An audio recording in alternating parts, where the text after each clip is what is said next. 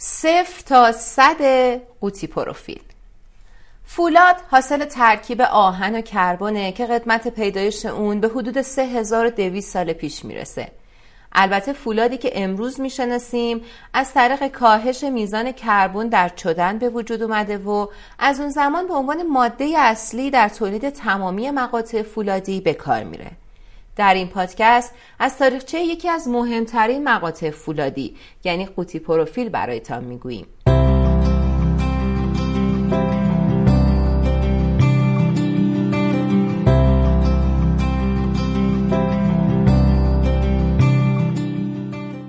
قوطی پروفیل حدوداً 100 ساله است و اولین بار در کشور آلمان و در سالهای جنگ جهانی دوم ساخته شد. در گذشته برای ساخت در و پنجره بیشتر از چوب استفاده می شد اما به مرور زمان با صنعتی شدن دنیا مهندسان متوجه شدند که می‌تونن به جای چوب از مقاطع فولادی توخالی و با شکلهای مختلف استفاده کنند. این اتفاق نقطه شروع تولید عمده قوطی پروفیل بود. قوطی پروفیل مقطعی توخالی با وزن پایینه که در عین سبکی از استحکام سازه کم نمی‌کنه و این روزها با توجه به تنوعی که در شکل تولید داره در حوزه های مختلفی به کار میره اما اولین بار چه کسی قوطی پروفیل تولید کرد؟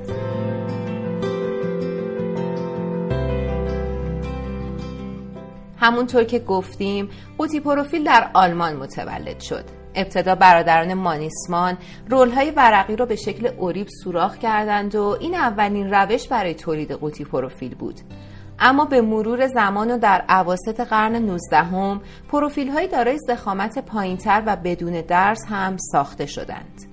با پیشرفت تکنولوژی روش های تولید این مقطع فولادی هم به مرور زمان بروز شد و به شکل توخالی و درزدار هم به بازار عرضه شد. تقریبا تا سال 1937 اتصال پروفیل ها به یکدیگر فرایند سختی بود و این موضوع کاربرد پروفیل رو محدود می کرد. اما با اختراع بست این مشکل برطرف شد و استفاده از قوطی پروفیل در صنایع و ساختمانسازی رایج شد. بعدا قوطی پروفیل های مستطیلی و دایره شکل هم تولید شدند و محدودیت های موجود برای جوش، اتصال و برش این مقطع فولادی هم از بین رفت. اگر بخوایم به قدیمی ترین سازه‌ای که به کمک پروفیل ساخته شده اشاره کنیم می‌تونیم پلی در کشور اسکاتلند رو مثال بزنیم که به طول 521 متر رو در اواخر قرن 19 ساخته شده این پل از طریق پرچ ورقهای رول مانندی ساخته شده که در آن زمان اسمشون پروفیل نبود و بعدها به این عنوان در جهان شناخته شدند.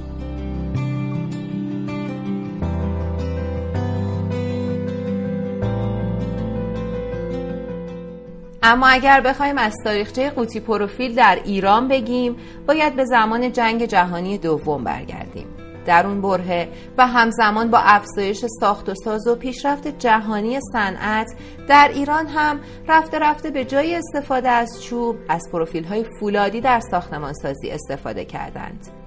در ابتدا این مقطع از طریق واردات به دست سازنده ها می رسید اما با افزایش تقاضا و تخصیص بودجه تولید این محصول در ایران هم شروع شد. در سال 1340 شرکت صنعتی سپنتا به عنوان اولین کارخانه تولید کننده پروفیل تأسیس شد و 17 سال بعد یعنی سال 1357 تعداد واحدهای تولید کننده پروفیل در ایران به 11 عدد رسید.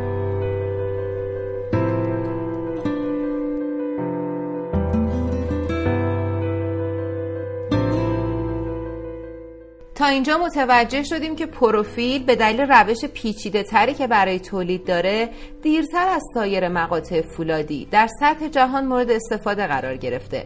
اما مزایای این مقطع فولادی باعث شد که به سرعت جای خودش رو در بسیاری از صنایع مثل خودروسازی و ساختمانسازی پیدا کنه. از مزایای متعدد پروفیل می‌تونیم به این موارد اشاره کنیم. وزن پایین پروفیل باعث میشه وزن مرده ساختمان کمتر بشه. با کاهش استفاده از چوب و جایگزینی قوطی پروفیل آسیب کمتری به محیط زیست وارد میشه. واضحه که اگر از قوطی پروفیل به جای چوب استفاده بشه استحکام سازه بالا میره. و همونطور که گفتیم ویژگی اصلی قوطی پروفیل وزن پایین اونه و در نتیجه قیمت اون هم نسبت به مقاطع دیگه مناسب تره پس اگر می‌خواید در هزینه های پروژهتون صرف جویی قابل توجهی کرده باشید قوطی پروفیل انتخاب به صرفه امیدواریم تونسته باشیم در مورد پیشینه این مقطع فولادی پرکاربرد اطلاعات خوبی بهتون داده باشیم.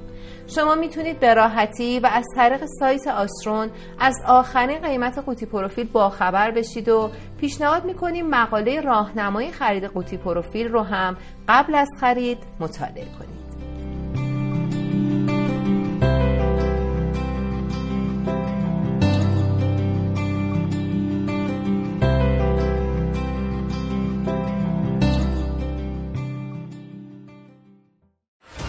آسرون آسوده از آهن و فولاد.